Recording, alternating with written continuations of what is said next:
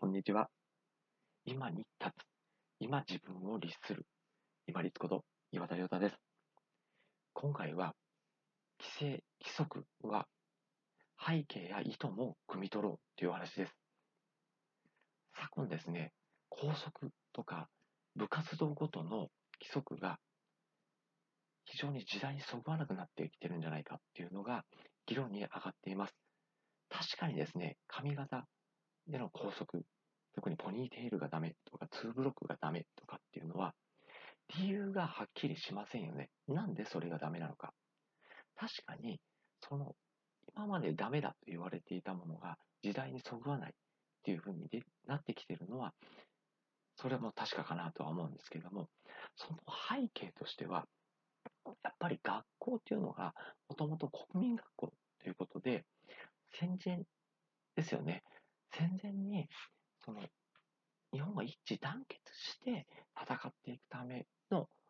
まあ、国民を作る、国民の性質を作るという意味で、そういう規制を作っていないと、統制が取れなくなりますし、何でも認めていると、集団で動こうとするときの力の分散が出てきてしまうので、そこはどうしてもこう統制せざるを得なかったっていう部分があると思うんですよ。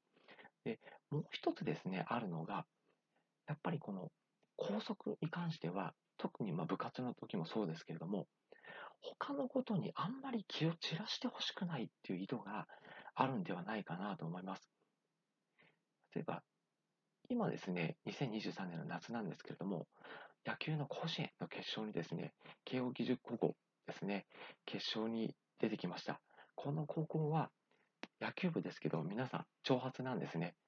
確かに結果を出しゃいいだろうっていう考え方もありますけれども、この若い時期だからこそ、本当に野球がやりたいんであれば、自分は頭を坊主にしてまでも、自分は野球に打ち込んできたんだっていう、この実績がですね、その後の人生にも自分の自信、肯定感になるんじゃないかなと思っています。髪を伸ばしていたからといって、野球を全然頑張っていないとか、実績を出していないということにはならないっていうのは、重々承知はしてるんですけども、多少やっぱりもう私もまだもう古い人間なんでしょうね。やっぱりこう、髪型とかっていうところに、あんまりこう、意識したりとかっていうのに気を使わずに、もうちょっとこう自分ができる対象のまあ、野球、まあ、スポーツしかり、文化活動しかりっていうのに、まあ、もしくは学校活動、勉学にしかり、そういうのに打ち込んでほしいっていう意図のもとに、校則を作ったりとか、あと部活動の中の規則を作ったりっていうのも、作った背景があるんじゃないかなっていう、そういうところまでの、こう、意図まで、ぜひ汲み取っていただきながらですね、こう、割に合わない校則が出てきたときに、こう、なんて言うんでしょうね、納得するというか、まあもう、ムカつけてしょうがないなと思って、3年ぐらい、ちょっと我慢していただければなと思います。我慢した後だからこそ、よっしゃ、もう自由だっていう風な、この後で謳歌できる自由っていうのもありますから、多少こう理不尽な校則、社則とかもまあそうですね。あと部活の間、部活の中での規則、規制っていうのが出てくるとは思いますけれども、っぱりそれを設けた裏の背景とか意図っていうのも汲み取りながら、ぜひ、あの、学生生活を送っていただければなと思います。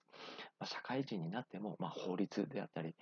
先ほど申し上げた、まあ、社則ですね、まあ、会社の中での規則、決まりっていうのはいくつか出てきます。で特に社則とかでですね、まあ、工場、現場とかですね、いろんなところでやっぱり安全性とか、その今までの動きとか考え方とか、作業の仕方っていうのを考えて規則、決まりっていうのは